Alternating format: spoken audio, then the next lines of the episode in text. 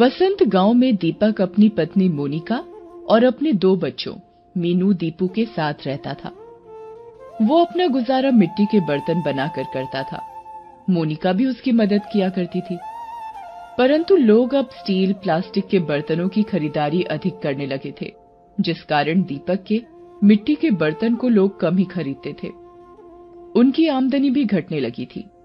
एक दिन, अजी सुनते हो, घर में आटा चावल खत्म हो गए हैं, आप बनिए से जाकर थोड़ा आटा चावल ले आओ। क्या अभी के लायक भी नहीं है?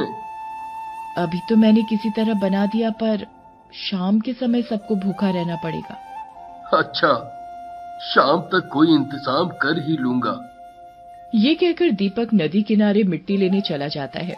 वो नदी पर पहुंचकर सोचने लगता है, काश कोई जादू की छड़ी मिल जाए जिससे मैं अपने बच्चों का पालन पोषण कर सकूं।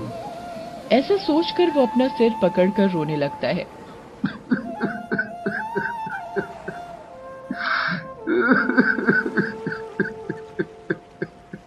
तभी आसमान में दो फरिश्ते उड़ते हुए जा रहे थे। वे नदी किनारे बैठे दीपक को रोता हुआ देखते हैं। वे छिपकर उसकी बातें सुन लेते हैं। दीपक उस दोपहर को खाना खाने भी घर नहीं जाता। उधर मोनिका भी उसके इंतजार में खाना नहीं खाती। जब देर रात को दीपक घर आता है, तब फरिश्ते भी उसके पीछे पीछे घर तक जाते हैं। तब मोनिका कहती है, आप दोपहर में कहाँ चले गए थे? मैं नदी किनारे मिट्टी लेने गया था। आपने खाना भी नहीं खाया? चलिए मैं खाना परोसती हूँ, आप हाथ मुंह धोकर खाना खा लीजिए। नहीं, मुझे खाना नहीं खाना, तुम और बच्चे खा लो, मेरा पेट ठीक नहीं है। बच्चे खा चुके हैं। तुम भी खा लेती? जी चलिए, एक एक रोटी मिलकर खा लेते हैं, कम है पर गम नहीं। हम दोनों मिलकर समस्या का हल निकाल लेंगे। अच्छा चलो, तुम परसों, मैं इस मिट्टी को दुकान के अंदर रख कर आता हूँ। आज मैं कोई बर्तन भी ना बना सका, कल सुबह उठकर कोशिश करूँगा। ये कहकर दीपक दुकान के अंदर मिट्टी रखकर आता है। फिर दोनों पति पत्नी मिलकर खाना खाकर सो जाते हैं। फरिश्ते दुकान में रखे बर्तनों को ध्यान से देखते हैं। वे रात भर उन बर्तनों को नए रंग में रख देते हैं। दीपक ने जो मिट्टी नदी से लाकर रखी थी, फरिश्ते उसके सुंदर से खिलौने बनाते हैं। वे सुबह होने से पहले ही आसमान में उड़ जाते हैं। दीपक सुबह के कामों से निपट कर दुकान खोलता है। दुकान की बदली हुई कायाकल्प देखकर वो हैरान रह जाता है। वो मोनिका को बुलाता है। मोनिका, मोनिका, जल्दी से दुकान में आना। क्या हुआ, क्यों परेशान हो रहे हो? देखो मेरी दुकान, ये बर्तन कितने सुंदर बन गए हैं। ये खिलौने किसने बनाए? अरे वाह, ये किसने बनाए? कल दुकान में कोई आया था क्या? मैंने तो कल दुकान खोली नहीं थी। सच में, मैं भी हैरान हो रही हूँ। ये तो बहुत सुंदर खिलौने और बर्तन बन गए हैं। इनके तो बहुत अच्छे पैसे मिलेंगे हमको। हाँ मोनिका, मैं इन्हें लेकर अभी बाजार जाता हूँ। ये कहकर दीपक खिलौने और बर्तन लेकर बाजार चला जाता है। बाजार में उसके सामानों की बहुत अच्छी बिक्री होती है। उसे बहुत सारे पैसे मिलते हैं। वो बाजार से ही खूब सारी खाने पीने की चीजें लेकर घर लौटता है।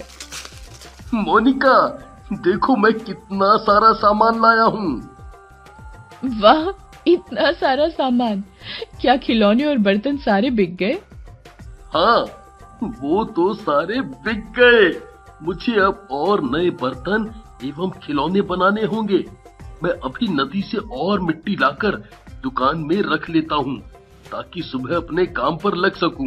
हम्म? ये कहकर दीपक नदी से मिट्टी लेने चला जाता है।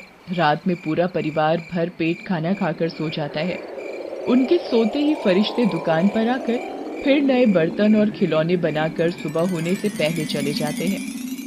दीपक सुबह जब दुकान खोलता है तो फिर हैरान हो जाता है। वो खुश होकर मोनिका को बुलाता है। मोनिका भी नए बर्तनों और खिलौनों को देखकर खुश हो जाती है। सुनो जी, लगता है जैसे रात में कोई आकर इन्हें बना जाता है। हाँ मोनिका, मैं तो कल भी खाली मिट्टी लाया था। कोई तो है जो हमारी मदद करने के लिए ये बना रहा है। क्या आप इन बर्तनों और खिलौनों को भी बेचने जाओगे?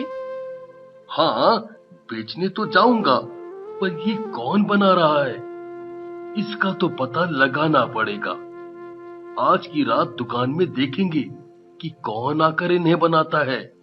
हम्म? ये कहकर दीपक उन सामानों को बाजार में बेचने जाता है। उसको उस दिन खूब मुनाफा होता है। दीपक घर जाने से पहले मिट्टी भी नदी से हाथ के हाथ उठाकर ले जाता है। मोनिका, आज की रात तुम भी अपना काम पूरा करके मेरे साथ दुकान में चलना। हाँ ठीक है, चलूंगी। दोनों रात को दुकान के अंदर छिपकर बैठ जाते हैं। तभी थोड़ी देर में वे देखते हैं कि दो फरिश्ते दुकान के अंदर आते हैं। देखो, आज फिर मिट्टी रखी हुई है। हाँ, हमारे द्वारा बनाई चीजें भी दुकान में नहीं हैं। लगता है दीपक उन्हें भी बेचकर अच्छा पैसा ले आया होगा।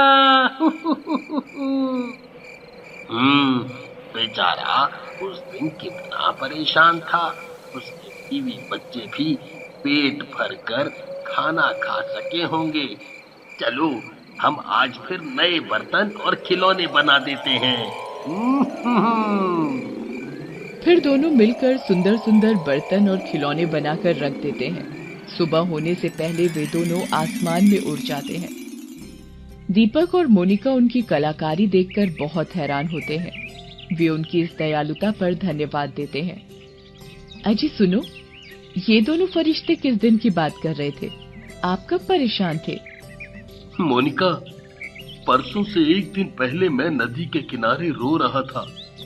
मैं तुम लोगों को भरपेट खाना भी नहीं दे पा रहा था। यही सोचकर मैं दुखी था।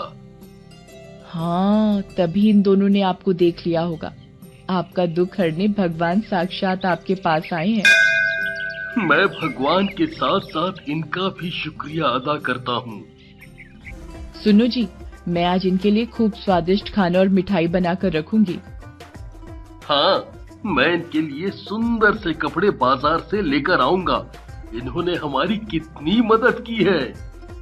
हाँ, इनकी मदद ने हमें बहुत खुशियाँ दी। मोनिका ने उस दिन रात होने से पहले बहुत स्वादिष्ट खाना और मिठाइयाँ बनाई। दीपक भी सुंदर कपड़े शहर से लेकर शाम को पहुंचा। फिर बच्चों के साथ दोनों मियाँ बीवी दुकान में छिपकर बैठ जाते हैं और फरिश्तों का इंतजार करने लगते हैं। रात होने पर फरिश्ते आसमान से उड़कर उनके घर आते हैं। वे दुकान में देखते हैं कि आज दीपक ने मिट्टी नहीं रखी, बल्कि वहाँ खाना, मिठाई और बहुत सुंदर कपड़े रखे हैं।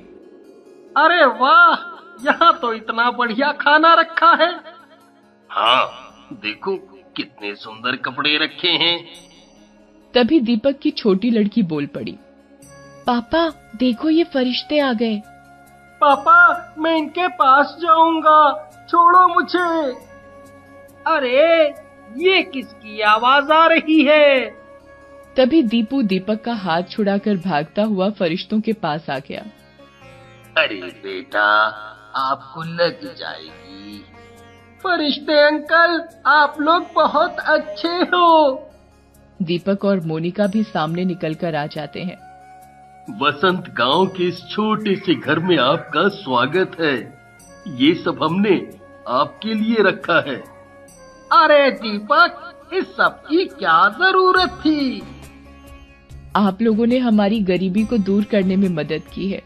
इतने दिनों से बच्चों को कुछ खिला पिला भी नहीं पा रहे थे। आपके द्वारा बनाए गए सामानों को बेचकर हम अच्छे से खाना खा सके हैं।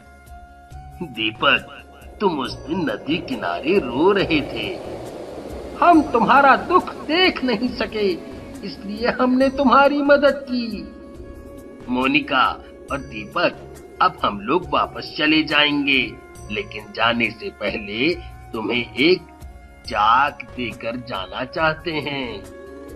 इस पर मिट्टी रखने पर तुम्हें वैसे ही बर्तन और खिलौने बने हुए मिल जाएंगे, जिन्हें तुम बेचकर अपनी जीविका ठीक से चला सकोगे। दीपक और मोनिका को चाक देकर फरिश्ते उनके द्वारा बनाए खाने और कपड़ों को लेकर उड़ जाते हैं। दीपक अब उस चाक से बहुत से बर्तन और खिलौने बनाकर बेचने लगा। उसके दिन बदल गए थे। धीरे धीरे उसने एक पक्का मकान बना लिया था। दोनों बच्चे भी अच्छे स्कूल में पढ़ने लगे थे।